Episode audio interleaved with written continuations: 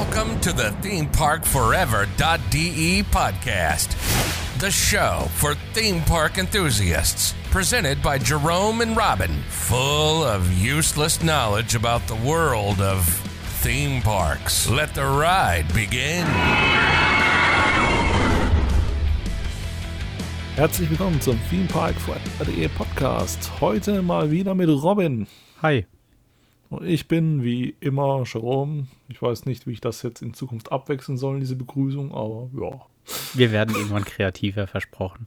Irgendwann, vielleicht. Aber ihr wisst ja, wir mit Zeitangaben von Content, Aktualisierung, Gucken wir mal.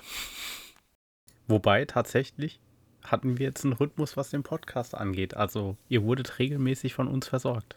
Genau. Heute geht es einmal um etwas Spezielleres wieder dieses Mal um einen kleineren Freizeitpark. Wir bleiben der Linie erstmal treu.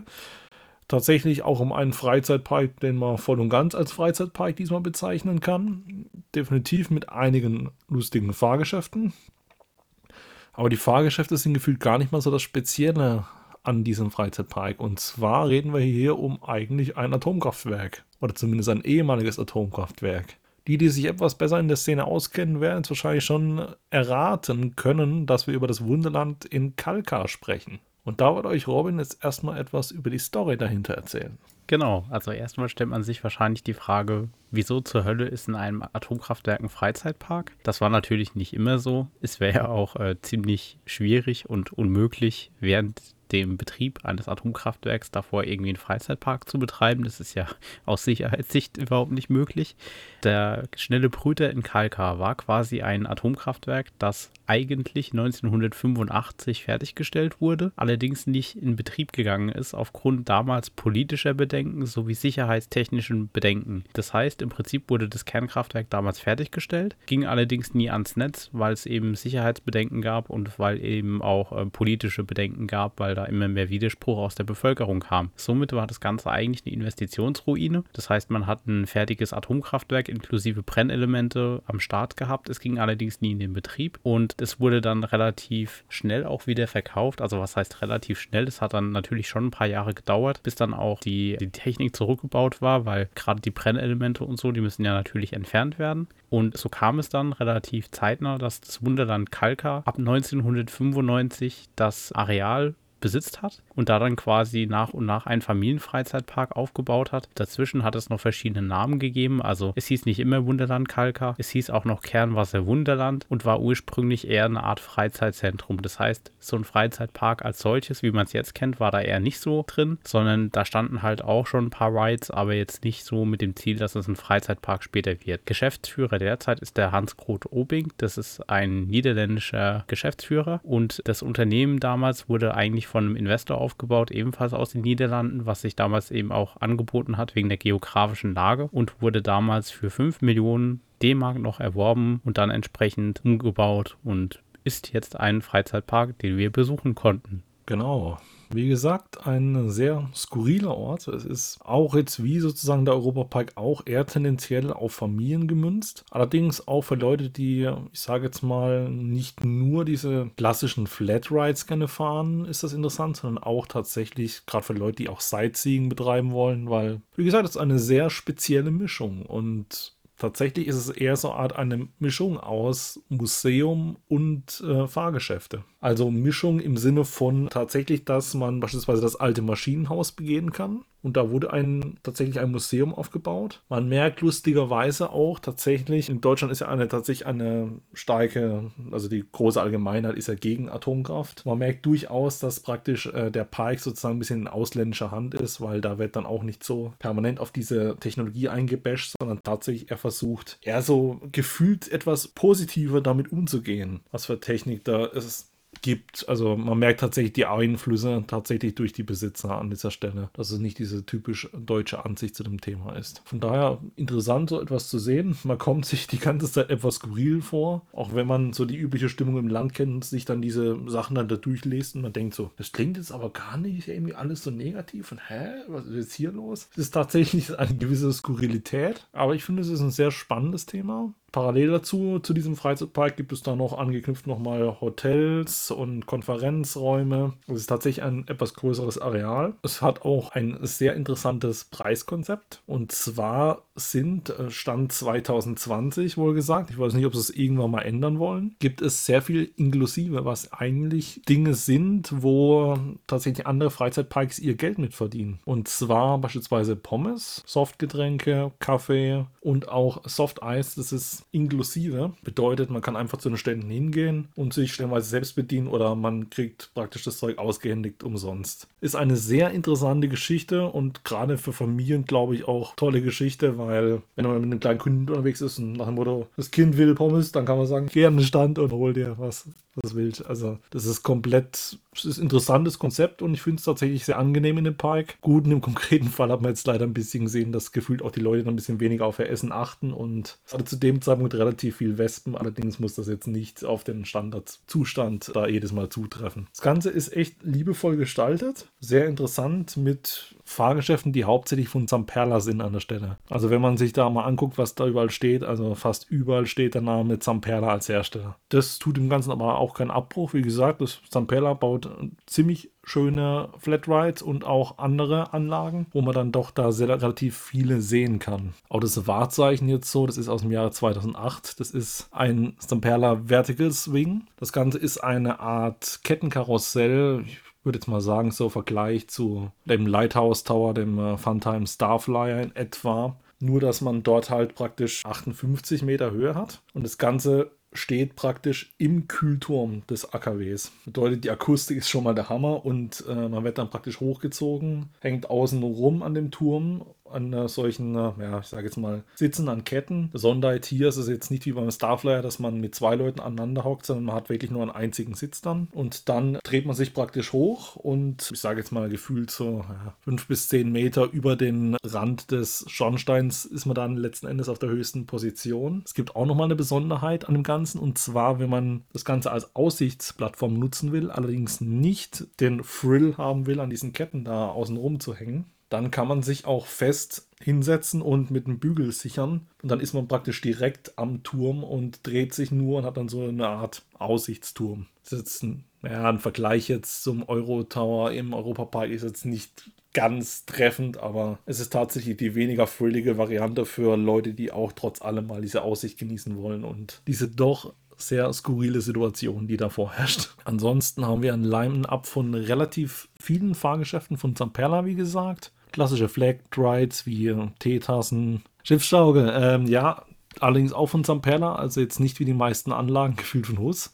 Es ist tatsächlich, wie gesagt, ein sehr interessantes Line-Up, sehr viel dabei. Lustiger Fun-Fact: äh, Die haben auch ein Hus Rides Condor. Wir standen vor dem Teil, sind das Ding gefahren. Ich habe die ganze Zeit nur gedacht, das sieht irgendwie aus wie die Anlage früher im Holiday Park. Na gut, wird so ein Standarddesign gewesen sein. Als wir wieder im Hotel waren, kurz gegoogelt, oh, der stand wirklich vor dem Holiday Park. Da handelt es sich um den sogenannten Bounty Tower, wie er damals im Holiday Park stand. Der Ganze wurde dann 2015 im äh, Wunderland Kalka praktisch wieder eröffnet und als er beim Holiday Park abgerissen wurde. Dort unter dem Namen Atlantis. Also nicht mehr Bounty Tower und auch nicht mehr unter der Lackierung, da wurde nur ein bisschen was gemacht. Genau, aber sieht nach wie vor doch sehr, sehr ähnlich aus zum alten Bounty Tower. Genau. Achterbahntechnisch ist der Park, ja, sage jetzt mal, etwas weniger stark aufgestellt. Zum einen haben wir einen Disco Coaster, der befindet sich sozusagen auf dem Dach des Maschinenhauses. Der ist allerdings jetzt nicht so groß wie das, was jetzt im Holiday Park entsteht oder der, den wir im Movie Park haben, sondern es ist praktisch so eine Art, ja, eigentlich nur eine Halfpipe. Also es ist nicht dieses Doppel-Halfpipe-Design, wie man es jetzt von den größeren anderen kennt, sondern nur eine. Allerdings, durch das, dass man praktisch auf dem Dach vom AKW hockt, ist es auch wieder mega skurril und macht durchaus seinen Thrill aus. Und wie gesagt, ich, mich begeistert der Park, weil er einfach so surreal ist. So, ja. Es hat echt so ein bisschen was von so einem halben Industrie-Lost Place plus Museum plus alles Mögliche. Also es ist echt. Auch für Leute, die jetzt grundsätzlich nicht unbedingt auf Freizeitparks stehen oder auf gewisse Parkgeschäfte, die wir jetzt gerade erwähnen, ist das auch echt was mega Spannendes. Dann haben wir noch eine Achterbahn mit dem sehr zutreffenden Namen Achterbahn. Das Ganze ist auch von Zamperla. Das ist ein Powered Coaster aus dem Jahre 2000. Ja, ich würde so sagen, so vom Design her Richtung Alpenexpress Ensia, nur ohne Grotte. Natürlich andere Hersteller. Es ist für Kinder eine lustige Anlage, die fährt auch mehrere Runden wie der Alpen Express auch für gewöhnlich und es es ist eine lustige Familienachterbahn, kann man definitiv auch mit Kindern fahren. Ist durchaus ein Vergnügen. Zu dem Zeitpunkt, wo wir in dem Park waren, hat es angefangen dann zu regnen. Irgendwann, das Ding macht auch relativ lustige Geräusche auf einmal, wenn mal die Schiene etwas nass ist, aber trotz allem, das Ding macht Spaß, ist lustig. Und äh, sozusagen mein kleines Highlight neben besagtem großen Kettenkarussell ist dann tatsächlich die Wildwasserbahn. Auch hier der Name passend gewählt, Wildwasserbahn. Ebenfalls aus dem Jahre 2000 ist die eröffnet worden, auch von Zamperla. Das Ganze ist so eine Art, ja, ich sage jetzt mal Junior-Version eines Lokflums. Das könnte man meinen, ja, so eine kleine Lokflum. Soll man da nass werden oder so, aber lasst euch nicht, lasst euch nicht irritieren, das Ding ist brutal nass. ich würde fast so weit gehen und sagen, es ist einer der nassesten Lokflums, die ich jemals gefahren bin.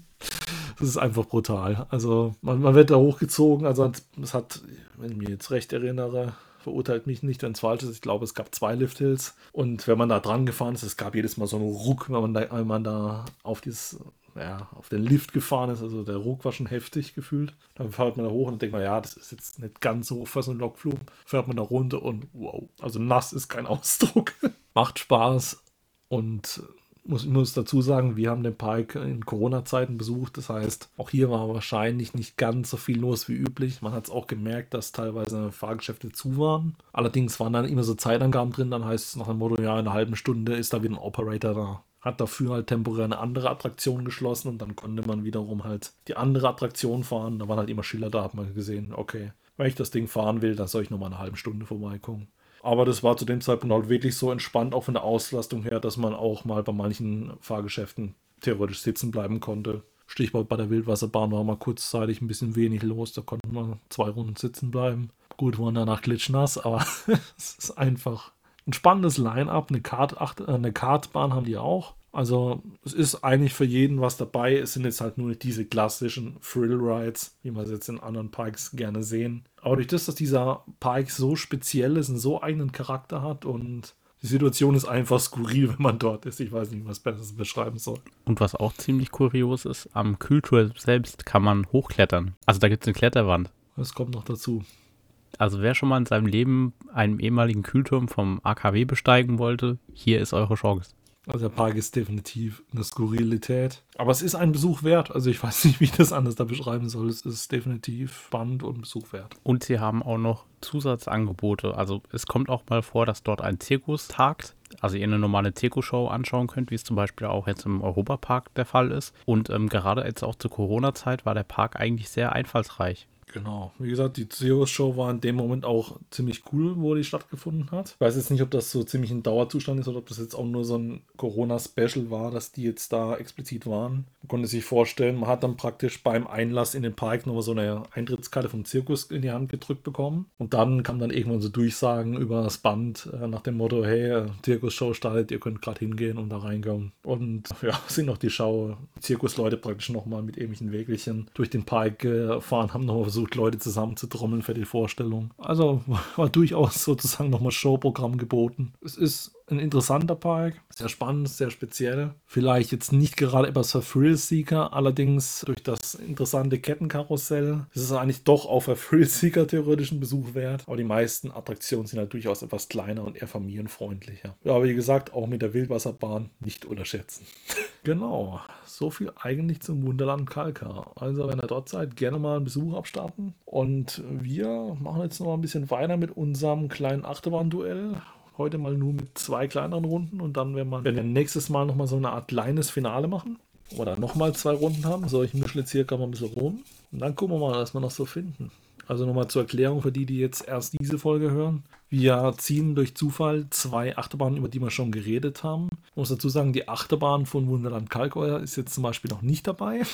Aber ähm, wir ziehen praktisch zwei Achterbahnen im Zufallsverfahren und entscheiden uns sozusagen, auf welche wir gerade mehr Lust haben, spontan. Das Ganze ist eine Stand-Jetzt-Aufnahme natürlich, wenn wir vor der anderen stehen, rennen wir da auch mit Begeisterung hin. Und wir haben schon festgestellt, bei uns ist dieser Zustand sehr fließend. Also man kann jetzt nicht sagen, ich mag diese Achterbahn immer mehr, sondern spontan, auf die haben wir gerade Bock, da laufen wir gerade hin. Das ist eine Podcast-Aufnahme. Das heißt, nach dem Podcast, wenn ihr jetzt darf trägt, kann es schon wieder sein, dass die Welt wieder anders aussieht. Ich bereue schon so manche Entscheidungen, die wir getroffen haben. Ich im Nachhinein auch, ja. Aber es hat uns hier auch schon echt hart getroffen, dass man hier Situationen hatte, dass man plötzlich die GeForce und Skyscream vergleichen musste. Das war schon nicht so ohne. Das ist bei mir ein fließender Übergang. So, jetzt haben wir Wodan. Da bin ich auf die Gegner gespannt. Da haben wir die Winchars. oh, oh, oh, oh. Eindeutige Runde, würde ich sagen. So eindeutig finde ich die eigentlich nicht. ich schon. Ist wieder genauso, wie wenn du irgendwas mit Euro mir gesagt hättest, dann wäre meine Entscheidung, egal was der Gegner war, sofort gefallen.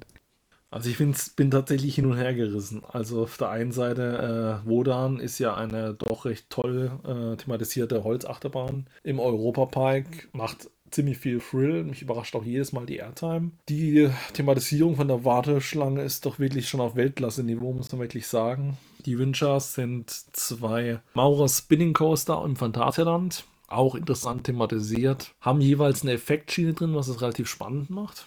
Und meine Lieblingseffektschiene davon ist äh, Winchers Force, wo dann tatsächlich so seitlich wegkippt nochmal. Und wenn man die Achterbahn nicht kennt, ist es halt schon krass. Ja, das ist für mich ein schwieriger Konflikt. Also tatsächlich tagesformabhängig bei dir. Wissen wir die Antwort? Also gut, wenn wir es kurz machen wollen, ich entscheide mich definitiv für Wodan. Liegt allerdings jetzt nur daran, dass ich ähm, Spinning Coaster allgemein ich fahre sie schon, aber ich bin da jetzt kein Fan davon, weil irgendwie die Kombination aus Drehen und schnell fahren, die geht bei mir selten gut aus. Also ähm, ist allerdings bei mir bei Flatrides teilweise genauso, dass ich zum Beispiel so ein Contiki, also ja, so ein Boot, das sich relativ schnell dreht oder es kann auch irgendeine andere Form sein, bin ich jetzt kein großer Fan davon. Ähm, ich muss allerdings sagen, dass auch Holzachterbahnen allgemein mir mehr gefallen als in dem Fall wilde Mäuse, wobei diese wilden Mäuse speziell sind, weil es ja wilde Mäuse als Spinning Coaster sind, plus Effektschiene, was schon mal echt krass ist und die Thematisierung ist auch echt schön gemacht. Aber wo dann gefällt mir dann doch ein bisschen mehr, weil Holzachterbahn vom Typ her einfach mehr zu mir passt und auch von der Endgeschwindigkeit äh, eher so meine Richtung ist.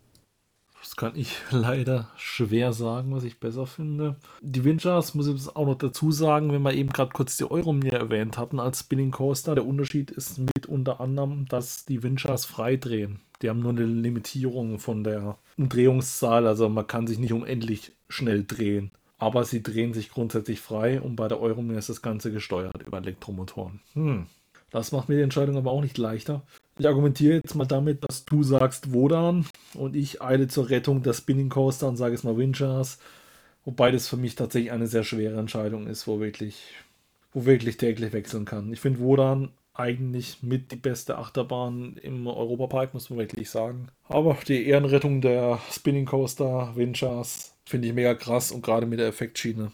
Morgen wird es anders da aussehen, verspreche ich euch. Ich sag heute Winchars. Dann schauen wir mal weiter. Atlantica Super Splash. Oha. Gegen Temple of the Nighthawk.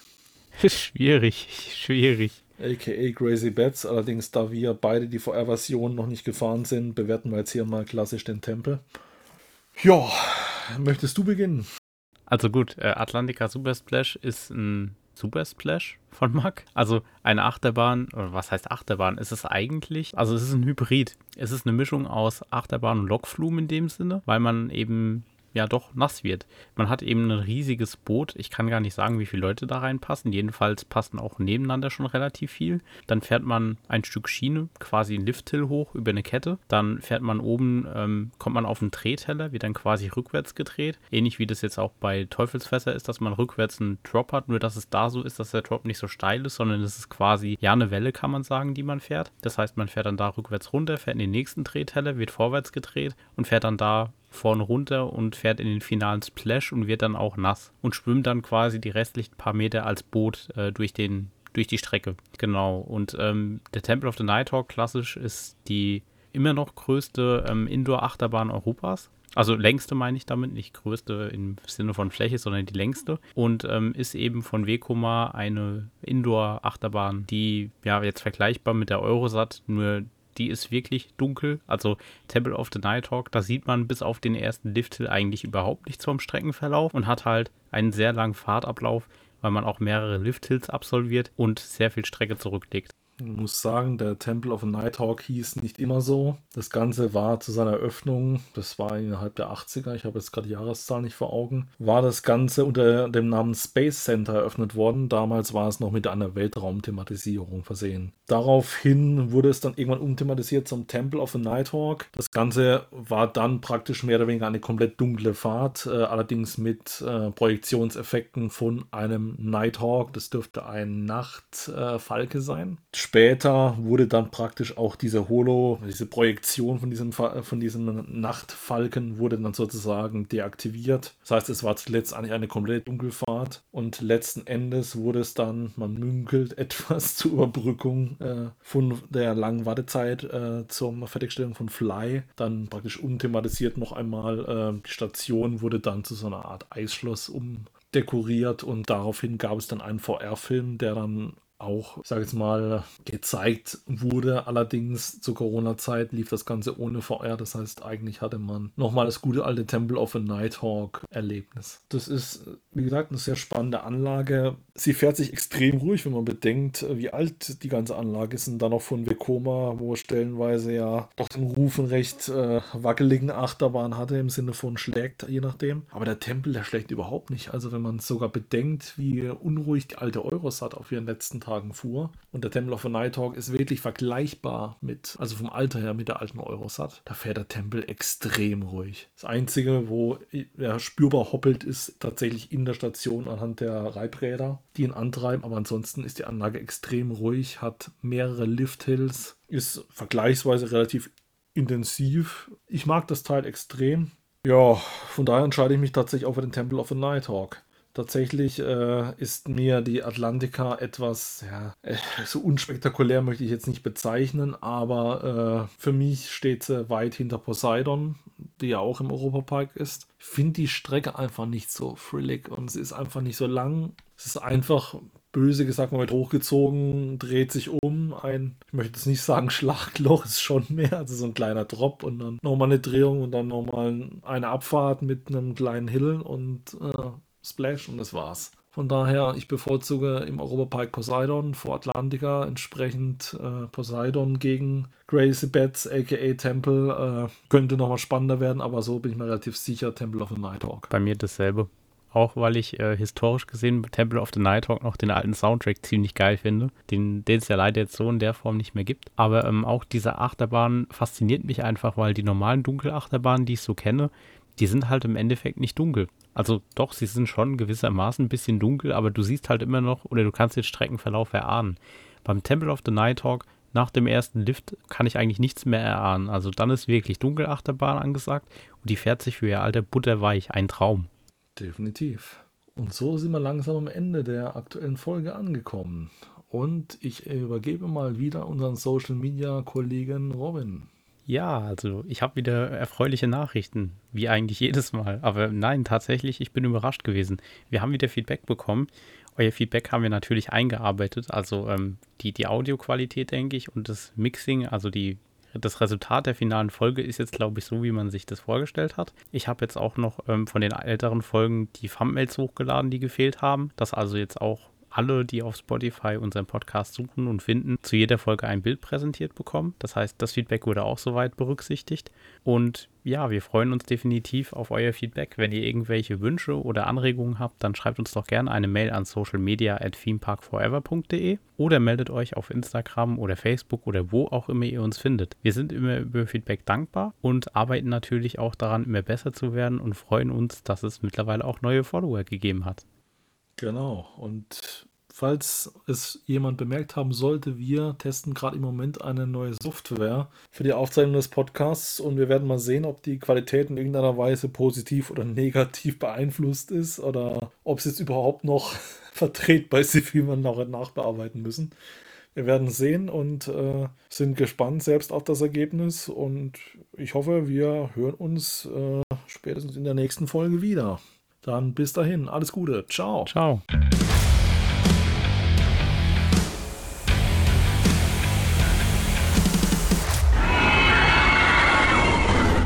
Thanks for listening to our podcast. You can find more information on themeparkforever.de and on social media. Come back later to enjoy the next episode of the podcast.